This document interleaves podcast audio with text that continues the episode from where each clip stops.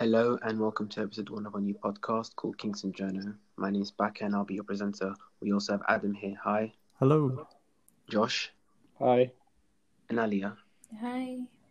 We'll be talking about a range of different topics from the rise of in- uh, the rise of independent journalism to slow journalism and many others in between.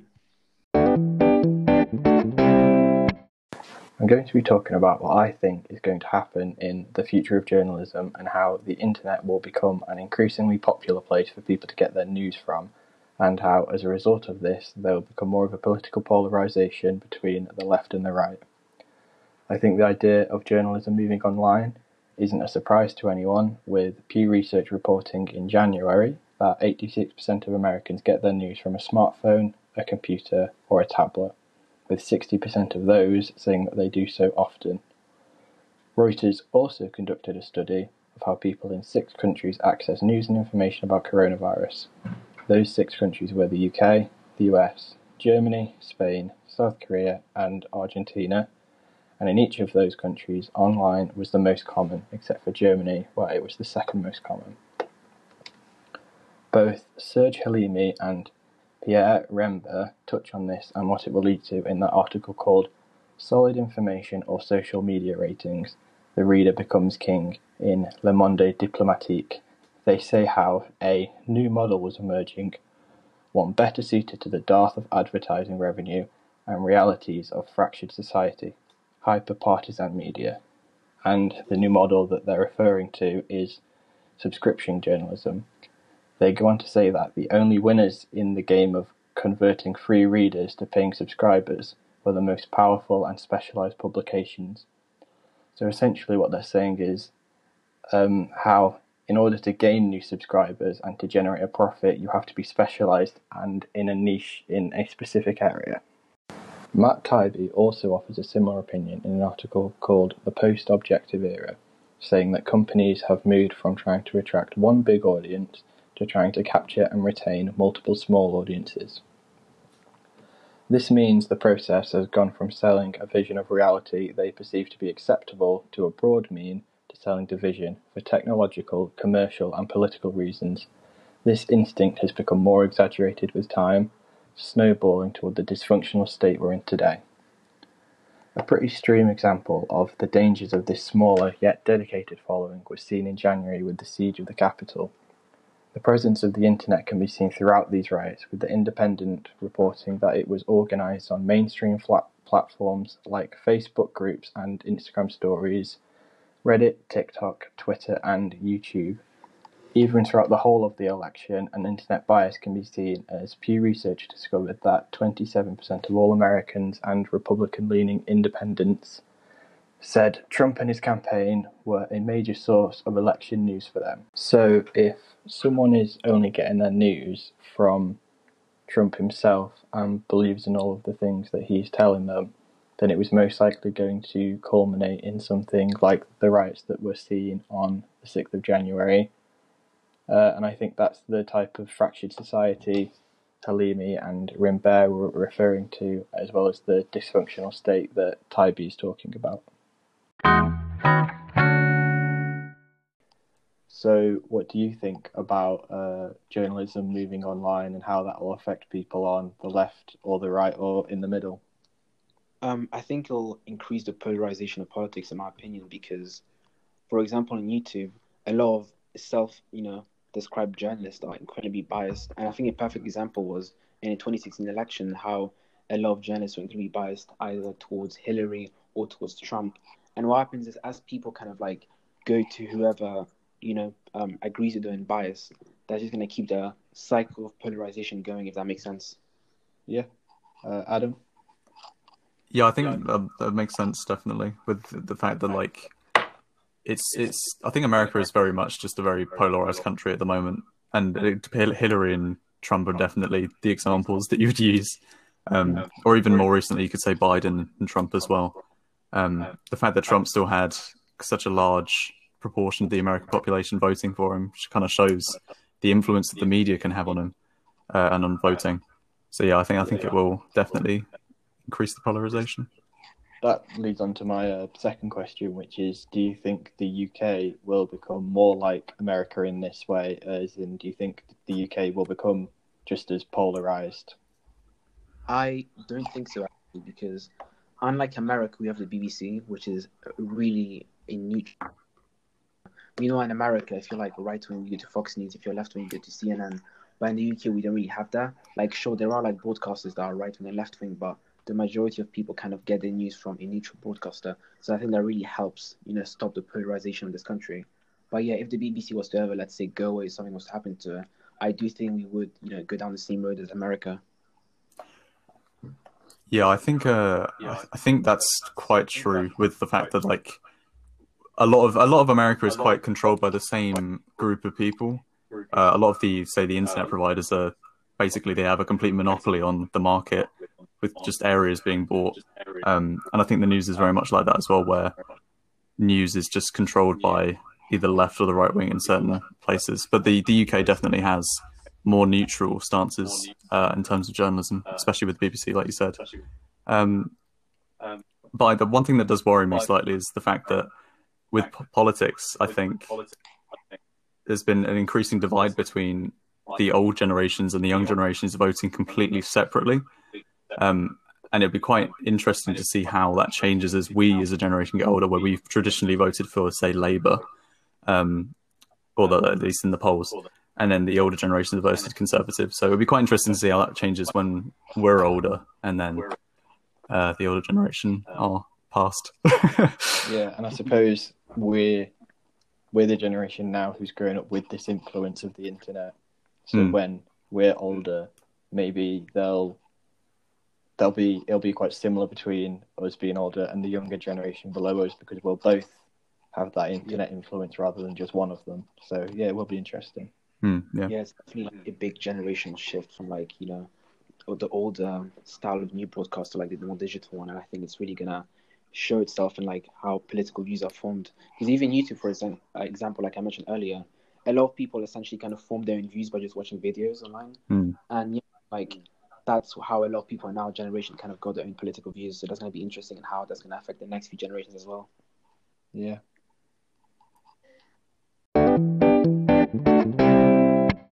Right, I want to talk about um, the future of journalism, but more specifically, the rise of independent journalism. First of all, independent journalism just simply means any form of media that's free from government or corporate restrictions and influence, which I personally think is important because our job as as journalists is to tell the truth, even if a government or company doesn't want that. Um, a reason why a lot of people don't actually trust journalists is because a lot of them are rifle corporations that are seen as you know elitist or mouthpieces to the government, which is true to a large extent actually, because the majority of UK media is owned by six billionaires like Rupert Murdoch, Richard Desmond, and others. And there have also been surveys done showing that journalism is one of the least trusted professions, which is crazy because you know our job is to tell the truth, but it can, it's understandable that people don't trust journalists because, like I said earlier, a lot of the rifle corporations are owned by people with their own agendas. So yeah, I personally think that the rise of independent journalism can solve a lot of these issues and also regain public trust. Also, I think the main reason why independent journalism is becoming more common and is on the rise is that there's a growing distrust towards mainstream media, which, by the way, is a very vague term and it's been used by a lot of people. But when I say mainstream media, what I just mean is any well-established news outlet that's well known and it's kind of like seen as legitimate, and it can be in the form of newspaper, TV channels, more Fox News, CNN, BBC, Guardian, anything that's really well known. Um, a good example of like the growing distrust towards mainstream media is like the situation of Meghan Markle. I think most people have seen the interview and how she explained that how the media was biased towards her, and it was really an eye opener for a lot of people because you know it was well established media corporations that were being biased towards and sometimes even telling outright lies, and you know not some unknown news outlet. And it highlighted how a lot of media corporations prioritize profit over truth, and this realization I think will encourage people to seek out more independent journalists who you know are seen as more honest. I think this topic is really important uh, t- for me personally because I want to be a journalist and I'm interested in any trend I see in the world of journalism. Of course, I want to understand this, so yeah, I just find this really interesting. But also, the idea of being able to write freely is an important thing to me because I've always wanted to just write about something I'm passionate about. An idea of being stopped by some government or company rule just sounds depressing to me. I've also noticed that there's this kind of generational shift from more traditional news outlets, and that makes sense, like you know, TVs and newspapers that younger people don't really take from these days, like in terms of news. But yeah, in my own friend group, for example, there's not a single one of us who actually reads a newspaper. I don't know about you guys, but yeah, um, yeah. So I just noticed this shift from more traditional news outlets to more a, a more digital approach. That makes sense, like social media, which encourages more independence. And then like I'll expand on that point in a bit. But first, I want to talk about some negative implications of, you know, independent journalism. And I think one really bad aspect of it is that it can give some like people some really bad ideas a large platform and big audiences much more easily, which can cause political polarization. Which is actually a point that Josh raised earlier, and I completely agree with that because, you know, as people flock to anything that confirms their own biases, and you know that's just gonna keep the cycle of polarization going. And yeah, that's not something that I think independent journalism can really stop. That being said, I do think that the good outweighs the bad and that overall independent journalism is a really good thing and i hope that trend of it becoming more common is going to keep going um, the other day actually i was listening to a podcast with a guy called about a guy called jake hanrahan i think that's what his name is uh, probably butchered it uh, he used to look at vice and left just before he got bought by hbo but yeah he was in a podcast discussing independent journalism whatnot and he was talking about the popularization of podcasts and he mentioned joe rogan now joe rogan himself isn't really a um, journalist per se, but he did popularize the medium of podcasts. And the thing is that up until that point, independent journalism was seen as you know unappealing because you would not get the same large viewership that you would get if you just worked at a news corporation. And yeah, so Joe Rogan essentially proved that you can be independent and still have a large viewership, which is definitely gonna make independent journalism much more attractive in the future. And we also have to bear in mind that like his podcasts are available on like YouTube and Spotify, which are completely free to use and like quite easy as well. I mean, anyone can just make a channel or on YouTube or an account on Spotify and upload anything that they want. And you know, that's I mean, that's enough further encourage people to become independent journalists. And lastly, I also think that you know, since independent journalists will start having large audiences, they can hopefully destroy the monopoly that mainstream media company corporations currently have. You know, as most UK media is owned by a few billionaires, like I mentioned earlier. Um, and hopefully change that perception people have towards journalists to something slightly better. Do you agree that everyone should be given a platform to be independent journalists? Uh, I do agree because I think that you can't really take that away from people. Uh, you can't say that certain people can voice their opinion and certain people can't voice their opinion. Uh, it's too subjective as to whether who you would give that platform to and who you wouldn't. Uh, so being able to regulate that uh, is just, I, I, it's too too difficult to do. Yeah, I'd, I'd agree with Josh. It's it's too hard to regulate something that doesn't really, to be honest, doesn't really need to be regulated because it's it's free speech at the end of the day. Uh, especially with the internet, it's just anyone can have their opinion and anyone can upload it. Um, it's it would be way too hard to regulate for sure.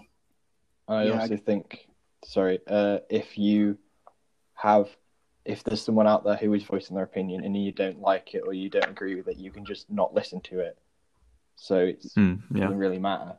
Yeah, definitely. But um, it can be really subjective, like you said, and like who can, who can, it can't be banned, and it does set a bad precedent if we just kind of like ban whoever we don't disagree with, like everyone yeah. disagree with. Yeah, definitely. Yeah. So, how do you guys think we should deal with like um people spreading bad ideas then? Um, um yeah, you, you go first, Josh. I'm thinking. so am I, to be honest. Yeah. Uh, I guess it depends how bad the ideas are. I think if someone were to actively cause something that could lead to physical damage to someone, I think there is something there that needs to be stopped. However, if someone is just, I guess, I guess what I'm trying to say is, if it's to cause harm to someone, then I think the there should be procedures put in place based on the law. But if it's just someone saying uh, quite tame things to someone, then I suppose that's a bit more difficult. Yeah, I think it's the key thing is active intent to harm people for sure. It's kind of like as you said before, you just ignore the people that aren't being courteous online. I mean, it's there's a huge abundance of people that aren't being courteous, and it's eh, you can't really regulate them again unless it's on a regulated board or something like Reddit or uh, or Twitter maybe as well. Um, Mm. yeah, Yeah, I agree. Definitely, it's like as long as someone doesn't call for violence or just like demonize other people, they should like be given a platform. yeah, Yeah. yeah. At, at the end of the day, you you- you should just ignore them. It's not really Yeah, exactly. Just ignore the troll. yeah. Same thing in real life as well.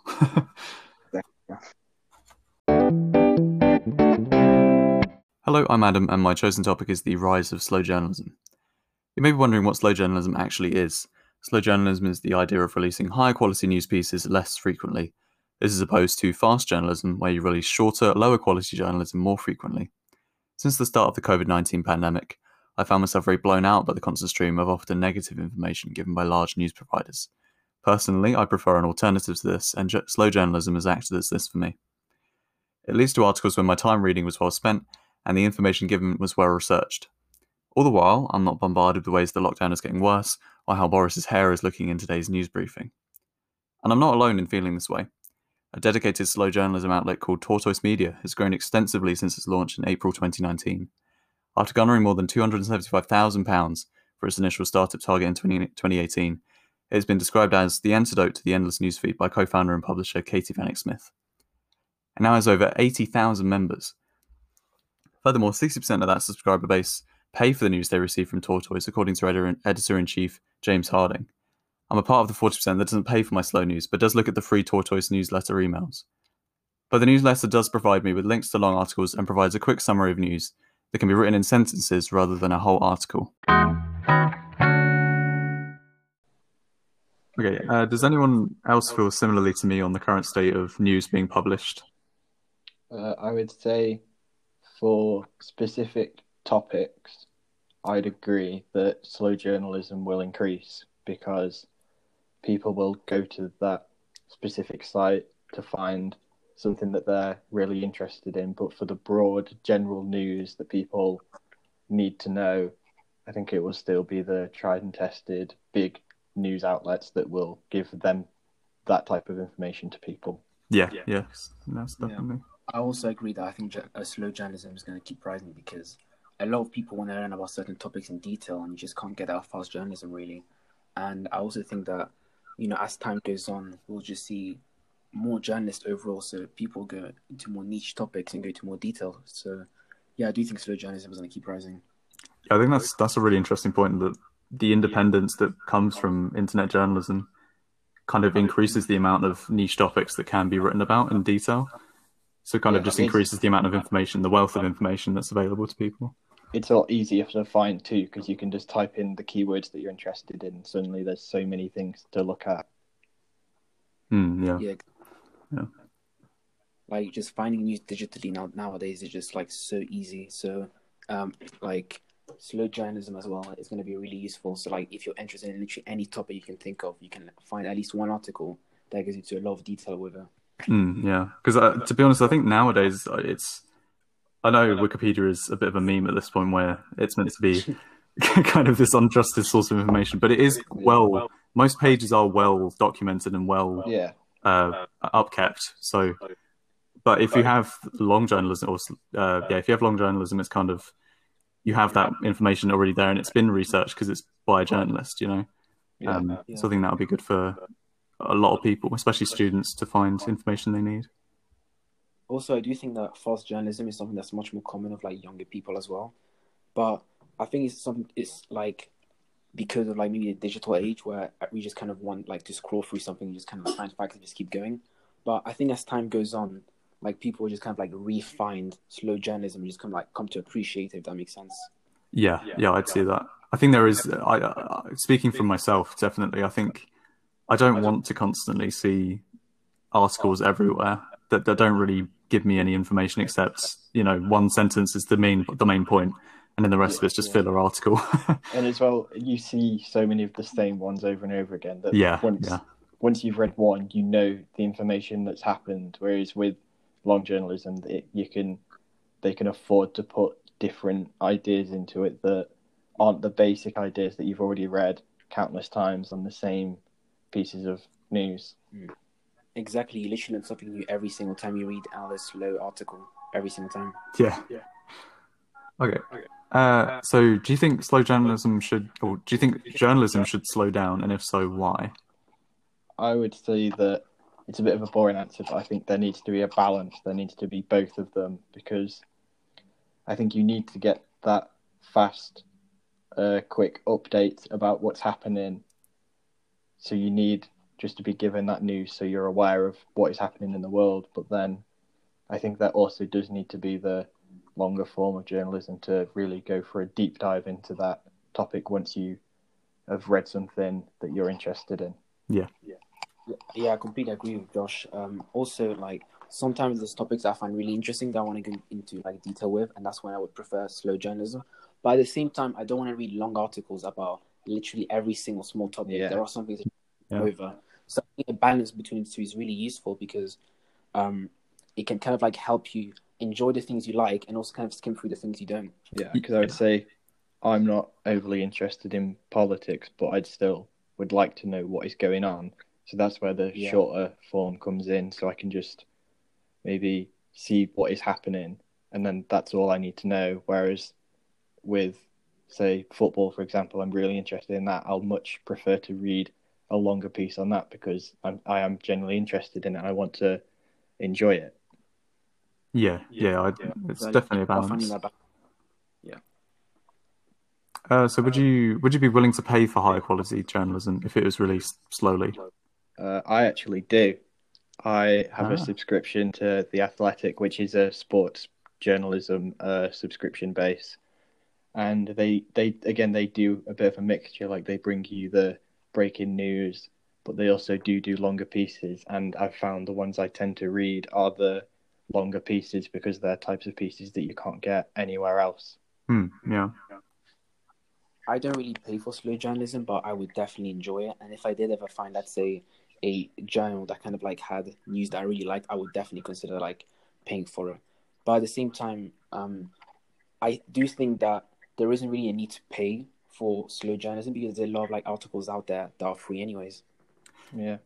Yeah, I think yeah. it's. I think a, a lot of the because because it's kind of a new not it's not a new thing, but it's a rising thing at the moment. So I think a lot of um, specific slow journalism outlets are kind of asking people to pay for it as a support for it and showing that there is an interest in slow journalism, there is an audience for it if people do it. Um, so probably maybe potentially in the future when it becomes more popular, because it seems to be, um, it'll become a point where there will be just free articles that you can read of slow journalism. Yeah, um, because it's so popular. If you're paying for it too, you know, you don't have to see all of the ads, which which can be quite annoying. yeah, that does help when you pay for stuff.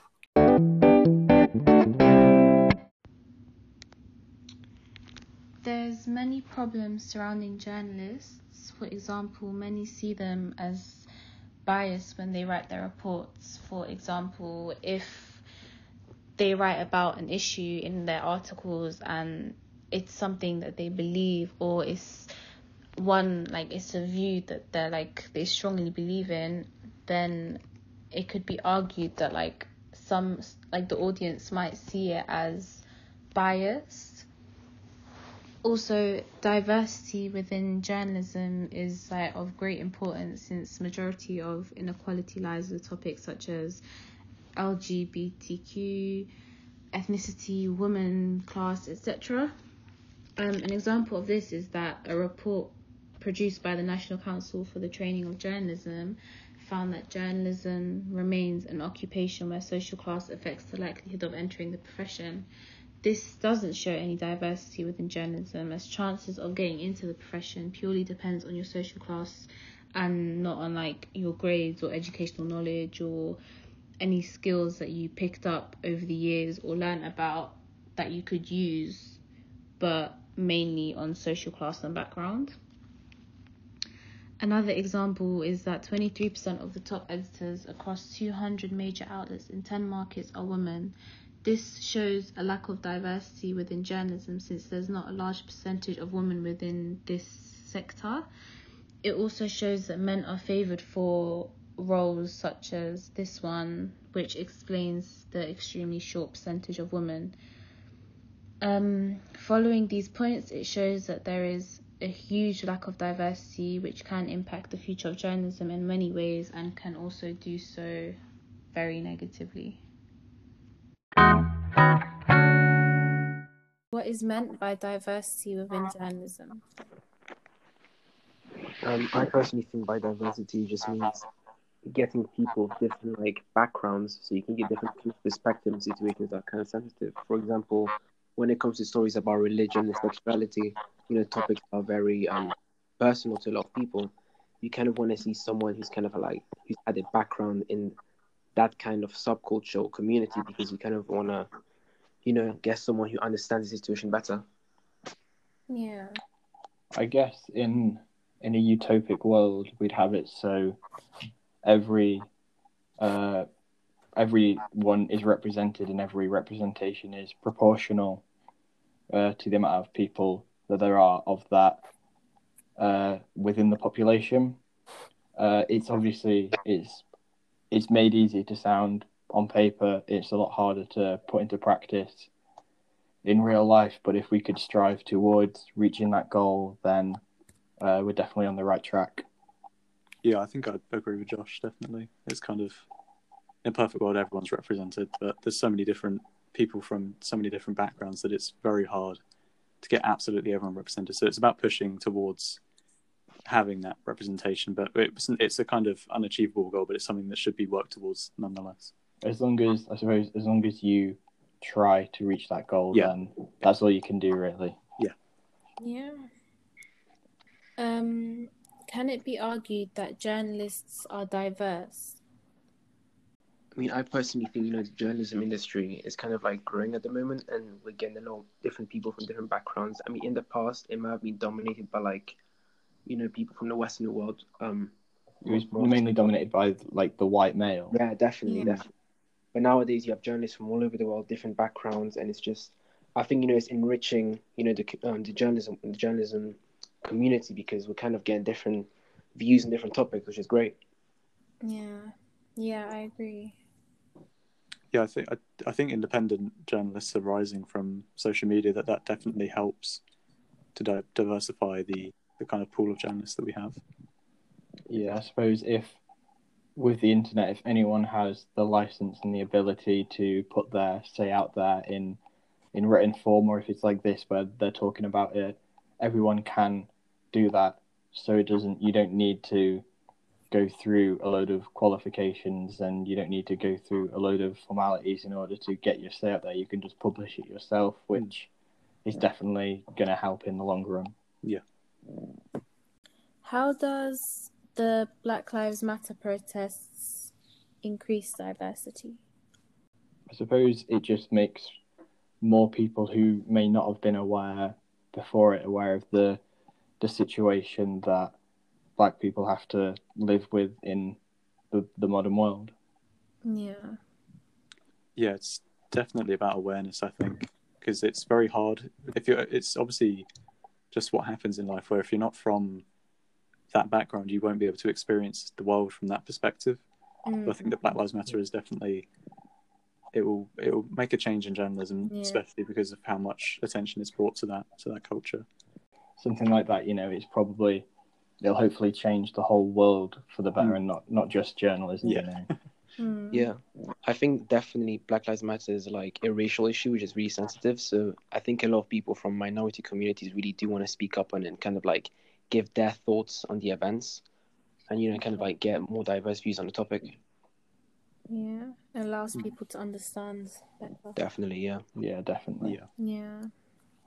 What are the industry perspec- perspectives of reporters from diverse backgrounds? Um, I feel like the perspectives for um, aspiring journalists from you know, like diverse backgrounds is getting better and better these days because journalism as a whole is a growing industry, and I do feel like you know with the advent of social media as well, it's much more easy to become a journalist. So, yeah, I feel like for people from diverse backgrounds, it will definitely be- become easier to be a journalist. Yeah. Yeah, and I think uh, everyone wants to see someone like themselves in a position like that. Everyone wants to have that role model that they can look up to and they can acknowledge that they can achieve that also.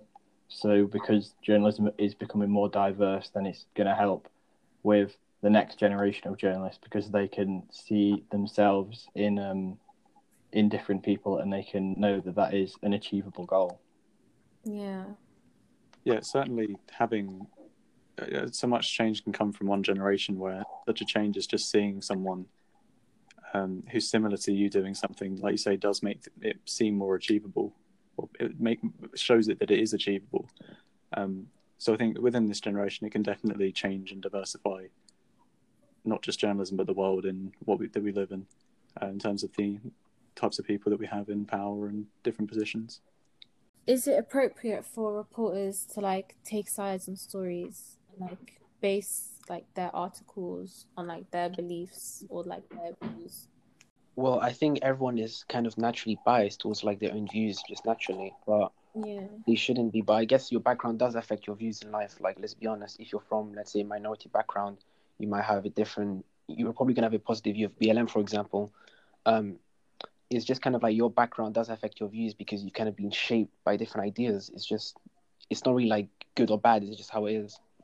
yeah I would say that um, no matter how hard you try, you're always gonna have an opinion on on something, and I get like no matter how hard you might try and remove that opinion from your reporting of something, it's always gonna be there, and you're always gonna there's always gonna be some kind of influence on it, and I think that's just human nature.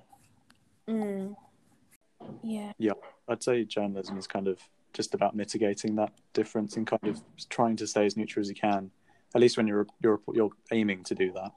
Whereas if you're writing in a column or something, then giving your perspective and opinion is should be kind of shown because that's just again, like you say, human nature to give our own perspective of things.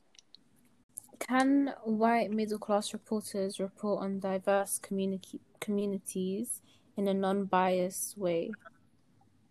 Uh, if if you look at a news subject, then Mm.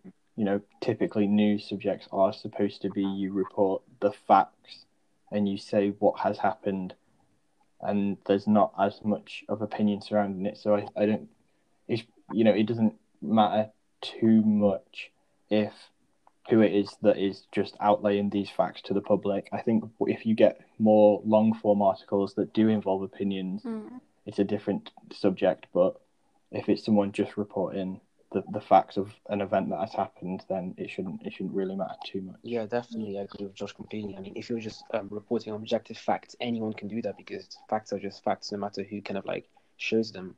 But again, like he says, um, the more subjective opinions are kind of like thrown inside the article, the more you know controversial it can get. So definitely, while you know objective facts can be like shared by anyone, I do think it's like like they shouldn't be banned, obviously, but you should be very careful because you don't want to like come off and just say something rude by accident. Yeah, that's true. Yeah, I think um, I think when you it is it is fine to have um, different people reporting just the straight facts, but it's you at, you come at risk of kind of being kind of unaware and just un, unempathetic of what's actually happening because you there's no way that you could possibly actually experience what they've experienced if it's say a race issue or something. Yeah. Um, so I think it's that it's a risk that you run if you don't have someone from that background reporting.